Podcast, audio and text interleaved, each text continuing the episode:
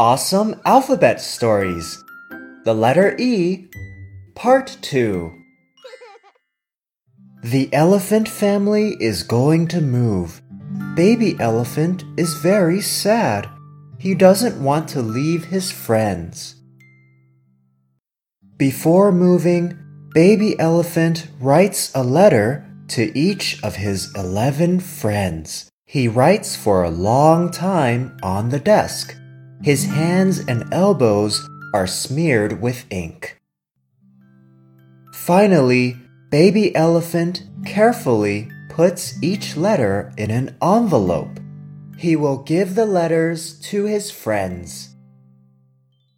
Envelope Elephant Elbow 11